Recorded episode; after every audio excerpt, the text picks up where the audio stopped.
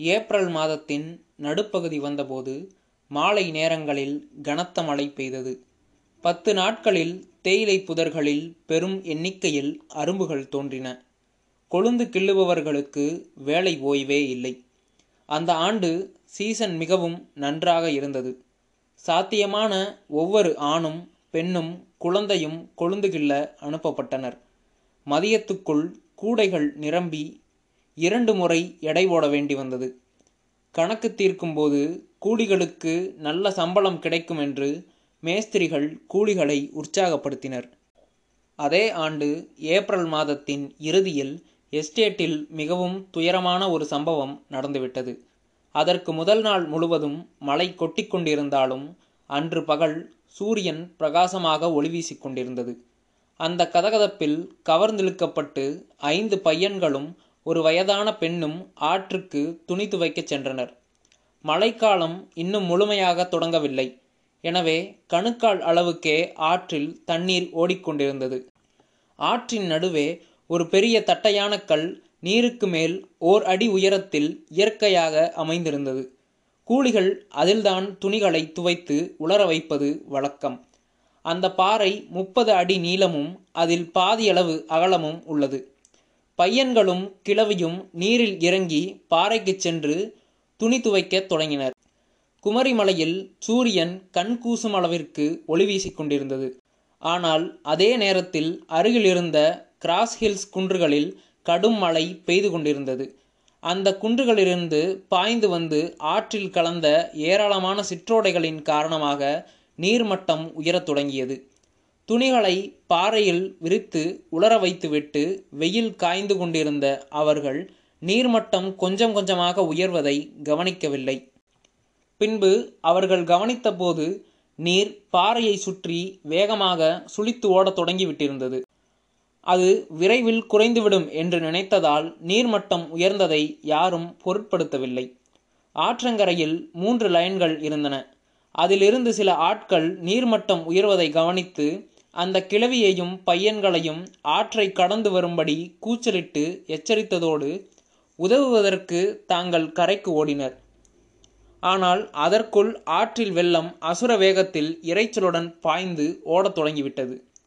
பாறையில் சிக்கிக்கொண்டவர்களோ கரையில் இருந்தவர்களோ ஆற்றில் இறங்கவே முடியவில்லை. ஆற்றை நீந்தி கடக்கும் நோக்கத்துடன் தண்ணீரில் இறங்கிய ஒரு பையன் நீரோட்டத்தில் அடித்துச் செல்லப்பட்டான். கரையில் இருந்தவர்களின் கூச்சல் கேட்டு வேலை செய்து கொண்டிருந்தவர்களும் ஓடி வந்தனர். அவர்களில் சிலர் பையன்களை காப்பாற்றும் நோக்கத்தோடு ஆற்று வெள்ளத்தோடு ஓடிச் சென்றனர். பக்கத்து காட்டில் இருந்த அப்பாவும் விரைந்து வந்து கயிர்களை எடுத்து வரும்படி உடனடியாக இரண்டு கூலிகளை பாக்டரிக்கு அனுப்பினார். பையன்களில் பெற்றோர்கள் அங்கே ஓடி வந்தனர். பெண்கள் மார்பில் அடித்துக்கொண்டு அலறி அழத் தொடங்கினர். திடீரென்று அந்த இடத்துக்கு ஓடி வந்த ஒரு ஆள் யாரும் தடுப்பதற்கு முன்னே நேரடியாக வெள்ளத்தில் பாய்ந்தான். அவனது ஒரே மகனும் பாறையில் சிக்கிக் கொண்டிருந்தான். பாறையை அடைவதற்கு மிகுந்த நெஞ்சுரத்தோடு அவன் போராடினாலும் மூர்கத்தனமாக பாய்ந்தோடிய நீர் அத்தனை பேரின் கண்ணெதிரே அவனை அழைத்து சென்றது. கரையில் நின்று கொண்டிருந்த அவன் மனைவியும் கண்மூடித்தனமாக பாய்ந்தோடி ஆற்றில் குதிக்க முயன்றாள். ஆனால் மற்றவர்கள் அவளை தடுத்து பிடித்து கொண்டனர். நெஞ்சை பிளக்கும் கதறல்களால் காற்றே கனமாகி போய்விட்டது. பெண்கள் ஏதாவது செய்து பாறையில் தவித்து கொண்டிருந்த பையன்களையும் பெண்ணையும் காப்பாற்றும்படி ஆண்களை தூண்டியபடியே உறக்க அழுது அரக்கினர் மறுக்கரையில் இருந்த அப்பாவு பையன்களில் பெற்றோரை அங்கிருந்து அழைத்துச் செல்லும்படி கூச்சலிட்டார். ஆனால் அவர்கள் தங்களை பிடித்து இழுத்தவர்களை எதிர்த்து கடுமையாக போராடி அங்கேயே நிலைத்து நின்று கொண்டிருந்தனர். ஆண்கள் மேலும் கீழும் இலக்கில்லாமல் அலைய இறுதியில் பலர் ஒன்று சேர்ந்து பையன்களின் பெற்றோர்களை லயனுக்கு தூக்கிச் சென்றனர். அப்பாவு சிலரை ஆறு அகலமாக விரிந்து பரவும் இடத்திற்கு அனுப்பி யாரையாவது வெள்ளம் அடித்து வந்தால் காப்பாற்ற முயலும்படி கூறி அங்கேயே இருக்கச் செய்தார். இதற்கிடையில் பாறையில் சிக்கிக்கொண்ட பையன்கள் பயத்தால் பைத்தியமாகி தங்களை மறந்து தண்ணீரில் குதித்தனர். கண்ணிமைக்கும் நேரத்தில் அவர்களையும் விழுங்கி வெள்ளம் தன் போக்கில் இழுத்துச் செல்லத் தொடங்கியது. கயிறு கொண்டு வரச் சென்ற கூலிகள் ஓட்டமும் நடையுமாக திரும்பி வந்தனர். கரையில் நின்றவர்கள் ஓடிச் சென்று கயிறுகளை வாங்கிக் கொண்டனர். பாறையில் ஒரே ஒரு பையனும் மூதாட்டியும் மட்டுமே மீதி இருந்தனர். பாறையில் பெரும்பகுதி மூழ்கிப் போய் ஒரு சிறிய பகுதி மட்டுமே துருத்தி கொண்டிருந்தது. நீர்மட்டம் தொடர்ந்து உயர்ந்து வந்தது. ஏ செல்லையா இங்கே வா! அப்பாவு கூச்சலிட்டார். விளையாட்டு வீரனைப் போல் தோற்றமளித்த ஒரு உயரமான இளைஞன் முன்னால் வந்தான்.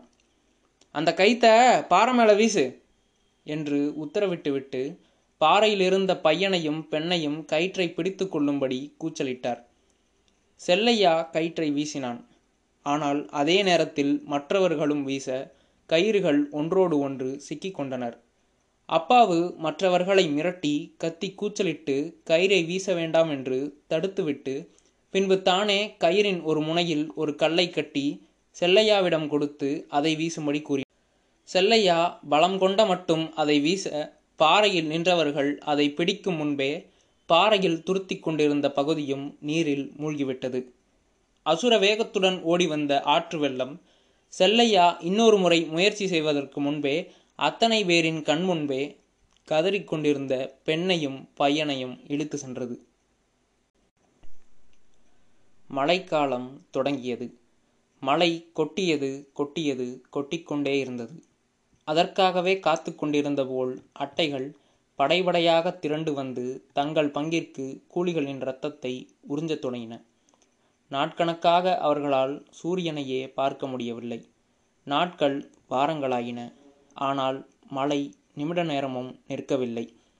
இருண்ட வானத்தின் கீழே ஆற்றில் பொங்கி பாய்ந்தோடிய வெள்ளத்தின் பேரோசையை ஒரு மைல் தொலைவிலிருந்தே கேட்க முடிந்தது. காலையில் கூலிகள் வேலைக்கு கிளம்பிய அரை மணி நேரத்தில் அவர்களின் தோல் நீரூற்றாய் இறங்கி மலையில் நனைந்து ஊறிப்போயின பலருக்கு இன்ஃப்ளூயன்சாவும் நிமோனியாவும் வந்தன. வழக்கம் போல எண்ணற்ற குழந்தைகளும் சிறுவர்களும் நோய்களுக்கு பலியாகினர். பெண்களால் ஒரு நாளைக்கு ஒரு அணா கூட சம்பாதிக்க முடியவில்லை. என்றாலும் மேஸ்திரிகள் அவர்களை வேலைக்கு செல்லும்படி விரட்டிக்கொண்டேதான் இருந்தனர். பழனி ஈரோடு கூலிகளுக்கு கணக்கு தீர்க்கப்பட்டு அனுப்பப்பட்ட பின்பு திருநெல்வேலி கூலிகள் மட்டுமே மீதி இருந்தனர் மருத்துவரும் அவரது உதவியாளரும் திரும்பவும் பரபரப்புடன் இயங்கி நோயாளிகளுக்கு சிகிச்சை அளித்துக் கொண்டிருந்தனர். இந்த முறை நோயாளிகள் மூச்சுக்குழல் அலர்ஜியாலும் நிமோனியாவாலும் மற்ற மார்பு தொடர்பான நோய்களாலும் அவதிப்பட்டு கொண்டிருந்தனர். இருந்தாலும் கொட்டிக்கொண்டிருந்த மழை விடுவதற்கான அறிகுறியே இல்லை. களைகள் தேயிலை செடிகளையே மறைக்கும் அளவிற்கு செழித்து வளர்ந்தன. எல்லா கூலிகளும் களை விடுங்க அனுப்பப்பட்டனர். இளம் சிறுவர்களும் சிறுமிகளும் ஓய்வின்றி மழையிலும் குளிரிலும் களை பிடுங்கியதால் அவர்களின் பிஞ்சு விரல்கள் விரைத்துப் போயின. எப்போதாவது யாராவது சிறுவனோ சிறுமியோ முதுகு வலியால் தாங்காமல் இரண்டு நிமிடத்திற்கு மேல் நிமிர்ந்து நின்றால் மேஸ்திரிகள் ஆபாச வசைமாறி பொழிந்து தள்ளுவார்கள். உடனே அந்த குழந்தை திரும்பவும் குனிந்து அவசரமாக களைவிடுங்க தொடங்கும். இரவு பகலாக சுழநிறுத்த மலைக்கும் அசுர வேகத்தில் வளர்ந்த கலைக்கும் ஒரு முடிவே இல்லை போல தோன்றியது. கூலிகளின் லயன்கள் முழுவதும் நோயாளிகளால் நிரப்பிப் போயின அந்த சிறிய மருத்துவமனையில் இடமில்லாததால் அவர்களுக்கு லயனிலேயே சிகிச்சை அளிக்கப்பட்டது. ஆனால் மருந்து கொடுத்துவிட்டு மருத்துவர் நகர்ந்த அடுத்த வினாடியே மேஸ்திரிகள் வேட்டை நாய்கள் போல லைனில் நுழைந்து படுத்த படுக்கையாக இல்லாமல் எழுந்து நடமாடக்கூடிய நிலையில் இருந்தவர்களையெல்லாம் தேடி பிடித்து இழுத்துச் சென்றனர். கருப்பன் ஒரு நாள் கூட இடைவெளி விடாமல் வேலைக்கு சென்றான். கணக்கு தீர்க்கும் நாள் வரை வேலை செய்ய வேண்டுமென்று தீர்க்கமான உறுதி அவனை உந்தி தள்ளி கொண்டிருந்தது. ஆனால் நேர்த்தி கடனை கழிப்பது போல பாட்டில் பாட்டிலாக கசந்து குமட்டி கொண்டு வந்த அந்த மருந்தை விழுங்கிய போதிலும் மேலும் மேலும் வள்ளி பலவீனமடையத் தொடங்கினாள். அவள் வயிற்றில் இருந்த கற்றி மேலும் பெரிதாக வளரத் தொடங்கியது. பிரச்சனைகளை மேலும் அதிகமாக்கும் விதமாக அவள் திரும்பவும் கர்ப்பமடைந்தாள். அவளுக்கு சத்தான உணவு அளிக்கும்படி டாக்டர் குரூப் கருப்பனிடம் கூறினார். எனவே கருப்பன் அலுவலகத்தில் ஐந்து ரூபாய் பெற்று அவளுக்கு தினமும் சிறிது பால் வாங்கி கொடுத்து வந்தான். ஒரு நாள் கருப்பன் குரூப்பிடம் அடுத்த முறை தலைமை மருத்துவ அதிகாரி வரும்போது வள்ளியை காட்டும்படி கேட்டுக்கொண்டான். அதேபோல குரூப்பின் ஆலோசனைப்படி தலைமை அதிகாரியான வெள்ளைக்காரர் வந்த அன்று வள்ளி மருத்துவமனைக்கு சென்றாள். அவர் வள்ளியை பரிசோதித்துவிட்டு சில ஊசிகள் போடும்படியும் அவளுக்கு நோய்க்கான விடுமுறை பெற்று தரும்படியும் குரூப்பிடம் கூறினார். எனவே வள்ளிக்கு பத்து நாட்கள் விடுமுறை அளிக்கப்பட்டது. கருப்பன் ஒவ்வொரு நாள் மாலையும் அவளை ஊசி போட மருத்துவமனைக்கு அழைத்து சென்றான். வள்ளியிடம் கொஞ்சம் முன்னேற்றம் தெரிந்ததும் பெருமகிழ்ச்சியடைந்தான் சிகரெட் பிடித்தபடி கடிதங்களை பார்வையிட்டு கொண்டிருந்த ஒயிட் தலையை தூக்கி ஜான்சனை அழைத்தார். இந்த கம்பெனி ஆஸ்பத்திரிக்கு ஒரு பட்டம் வாங்கின டாக்டர் வேணும்னு டாக்டர் பார்பர் சிபாரிசு பண்ணியிருக்காரு.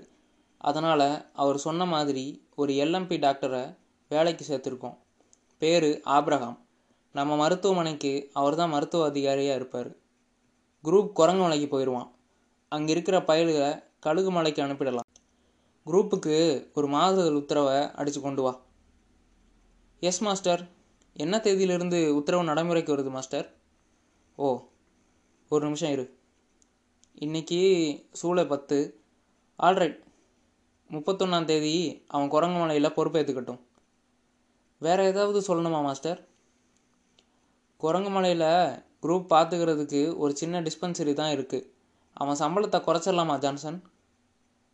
மாஸ்டர் டிஸ்பென்சரே டாக்டர் குரூப்புக்கு இடி விழுந்த மாதிரி இருக்கும். ச்சே அந்த மடையனை டாக்டர்னு சொல்லாத. அவன் ஒரு வார்டு பாய் தானே? எஸ் மாஸ்டர் ஆனால் நம்ம கம்பெனியில் அவன் தான் பெரிய இடத்துல இருக்கான். இப்போ அதை விட சின்ன பதவிக்கு போகிறான் மாஸ்டர் அவனோட சம்பளத்தை குறைச்சா அதுவே அவனுக்கு ஒரு பெரிய அடியாக இருக்கும். ஒரு உண்மையான டாக்டர் இங்கே வந்தால் உனக்கு சந்தோஷமாக இருக்காதா ஜான்சன்? எல்எம்பி ஒரு பெரிய தகுதி இல்லையா? மாஸ்டர் ஒரு டாக்டரை பொறுத்த வரைக்கும் அது குறைஞ்சபட்ச தகுதி தான் மாஸ்டர் நான்சென்ஸ் முட்டாள்தனமாக பேசாத. டாக்டர் ஆபரகாமுக்கு ரொம்ப அதிக தகுதி இருக்குன்னு எனக்கு தெரியும். எஸ் மாஸ்டர் உன்னையெல்லாம் பார்த்துக்கிறதுக்கு இந்த மாதிரி ஒரு பெரிய டாக்டர் வர்றதுக்கு நீ சந்தோஷப்படணும். மாஸ்டர் எங்கள் எல்லாருக்கும் ரொம்ப சந்தோஷம்தான் மாஸ்டர் ஆல்ரைட் ஜான்சன் உத்தரவை டைப் பண்ணு முதல்ல. சம்பளம் அப்படியே தான் இருக்குன்னு சொல்லிடு குரூப் மெடிக்கல் ஆஃபீஸருக்கு கீழே வேலை செய்யணும்னு சொல்லிடு எஸ் மாஸ்டர் என்று கூறிவிட்டு ஜான்சன் மறைந்தார். சில வினாடிகளில் அவர் தட்டச்சு செய்யப்பட்ட மாறுதல் உத்தரவோடு வர ஒயிட் அதில் கையெழுத்திட்டார். ஜான்சன் நீயே இந்த உத்தரவை அந்த பிளடி கூப்பிட்டுட்ட கொடுத்துரு. Yes master. வேலை முடிந்தவுடன் ஜான்சன் சேக்ரோல் பணியில் இருந்த அப்பாவிடம் சென்றான். ஒயிட்டு உத்தரவை குரூப் கிட்ட கொடுக்கணும்னு எனக்கு உத்தரவு போட்டிருக்காரு. ரொம்ப நாள் பழகிட்டோமா? அதான் சங்கடமாக இருக்குது நீங்கள் கூட வரீங்களா? இருவரும் குரூப் வீட்டிற்கு போனபோது அவர் மனைவியோடு இரவு உணவு அருந்தி கொண்டிருந்தார். வேலைக்காரன் தான் கதவை திறந்தான்.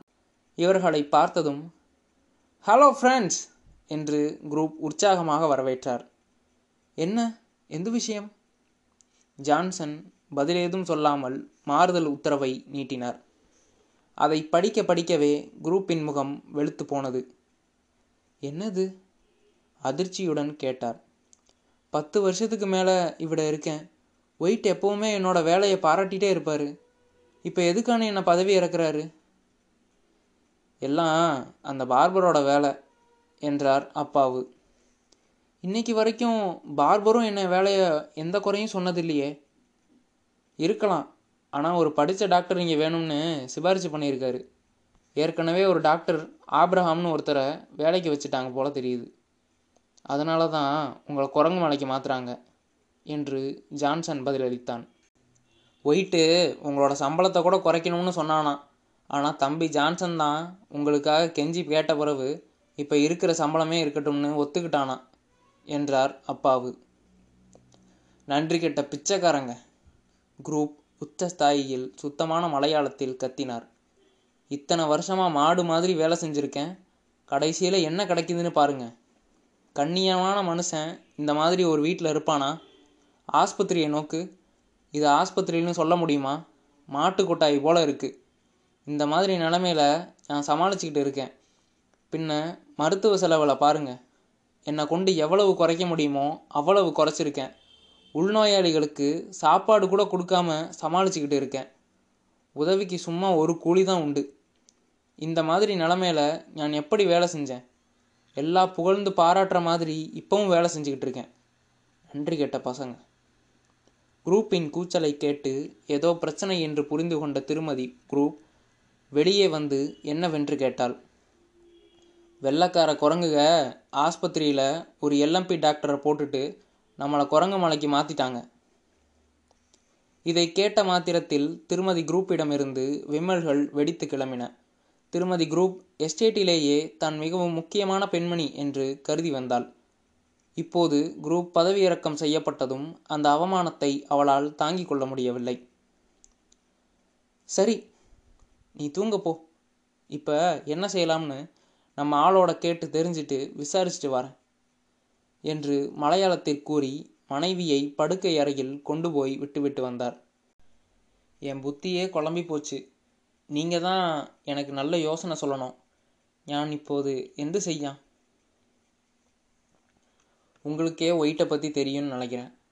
எதை பற்றியாவது ஒரு தடவை முடிவு பண்ணிட்டா எந்த சூழ்நிலையிலையும் அதை மாற்றிக்கவே மாட்டான். அவன்கிட்ட பேசியும் பிரயோஜனம் இல்லை. நானே பேசி பார்த்துட்டேன். இப்போதைக்கு டிரான்ஸ்ஃபரை ஒத்துக்கிறது தான் நல்லது. ஜான்சன் நிதானமாக பேசினான். வேலையை விட்டுட்டு போயிடலாம்னு தோணுது. குரூப்பின் குரல் தடுமாற்றத்துடன் ஒலித்தது. சே டாக்டர் அப்படி எதுவும் செஞ்சிடாதீங்க இந்த காலத்தில் வேலை கிடைக்கிறது எவ்வளவு சிரமம்னு உங்களுக்கே தெரியும். பார்க்கலாம் புது டாக்டருக்கு இந்த இடம் பிடிச்சி போயிடணும்னு என்ன நிச்சயம்? அவன் இங்கே வந்து ஆஸ்பத்திரியையும் வீட்டையும் ஒரு மழை காலத்தையும் பார்த்துட்டான்னா ஓடியே போயிடுவான்னு தோணுது. அதுக்கப்புறம் நல்லா படித்த டாக்டர் யாரும் இந்த இடத்துல இருக்க மாட்டாங்கன்னு ஒயிட்டுக்கு புரிய வைக்கலாம். அதனால் இப்போதைக்கு இதை ஒத்துக்கிட்டு பொறுமையாக இருக்கிறது தான் நல்லது என்றார் அப்பாவு. ஆமாம் அப்பாவு அண்ணாச்சி சொல்கிறது தான் சரி ஜான்சனும் ஒத்துப்பாடினான். இறுதியாக குரூப் நண்பர்களின் யோசனையை ஏற்றுக்கொண்டார். ஆயிரத்தி தொள்ளாயிரத்தி இருபத்தி எட்டு சூலை முதல் வாரத்தில் ஒரு பகல் வேளையில் ஒரு புதிய மருத்துவர் அலுவலகத்திற்கு வந்து சேர்ந்தார். கண்ணுக்கினியவராக தோன்றிய அந்த இளைஞருக்கு முப்பது வயதுதான் இருக்கும். கார் சட்டைகளும் கோட்டும் அதற்கிடையே டையுமாக அவரது உடைகள் பளிச்சென்றிருந்தன ஹெட் கிளார்க் விரைந்து வந்து வரவேற்றான். நான் தான் ஹெட் கிளார்க் ஜான்சன். நீங்கள் தானே புது டாக்டர் சார்? ஆமாம் நான் தான் டாக்டர் ஆப்ரஹாம். அவர் ஹெட்லார்க்கோடு கை குலுக்கிவிட்டு பொது மேலாளரை தான் எப்போது பார்க்க முடியும்? என்று கேட்டார். அவர் இப்போ காட்டுக்கு போயிருக்காரு. மூணு மணிக்கு தான் வருவார். ஆனால் நீங்கள் வந்தீங்கன்னா உங்கள் வீட்டை காட்டுறபடி சொல்லிட்டு போயிருக்காரு. சரி என் வீட்டை பார்க்கலாமா? ஜான்சன் தனது உதவியாளர்களை அறிமுகப்படுத்தியதோடு தனது முதல் உதவியாளன் ராஜிடம் டாக்டருக்கு அவர் இல்லத்தை காட்டும் பணியை ஒப்படைத்தான். பின்பு தனது இல்லத்தில் புது டாக்டருக்கு மதிய உணவு தயாராக இருக்கிறது என்று அறிவித்தான். ஆபிரகாம் அவருக்கு நன்றி தெரிவித்துவிட்டு ராஜுடன் கிளம்பினார். பின்பு சில நிமிடங்கள் கழித்து வந்த ஒயிட்டை பார்த்து டாக்டர் முன்னே வந்து நான் டாக்டர் ஆப்ரஹாம் சார் என்றார். சார் என்ற வார்த்தை ஒயிட்டை துணுக்குறச் செய்தது. ஆனால் அவர் எதுவும் பேசாமல் டாக்டரை தனது அறைக்குள் அழைத்து சென்றார். ஆனால் உட்கார சொல்லவில்லை. உங்களை பார்த்ததில் ரொம்ப மகிழ்ச்சி டாக்டர். டாக்டர் பார்பர் உங்களை பற்றி நிறைய சொல்லியிருக்காரு. ஆஸ்பத்திரியை சுற்றி பார்த்தீங்களா உங்கள் குவார்ட்டர்ஸை பார்த்தீங்களா ஆஸ்பத்திரியை கொஞ்சம் மாற்றணும்னு டாக்டர் பார்பர் சொன்னார். உங்கள் வீட்டுக்கு கூட கொஞ்சம் வேலை செய்ய வேண்டியிருக்கும். என்னோடய ஹெட் கிளார்க் ரைட்டர் அப்பாவுக்கிட்ட உங்களை வந்து பார்க்க சொல்கிறேன் என்ன வேணும்னு அவர்கிட்ட சொல்லுங்கள் நான் ஏற்பாடு செய்கிறேன் ஓகே சார். நான் டாக்டர் பார்பரை எப்போ பார்க்க முடியும் சார்? அவர் சனிக்கிழமைகளில் இங்கே வருவார். நீங்கள் அப்பா அவர்கிட்ட பேசிக்கோங்க.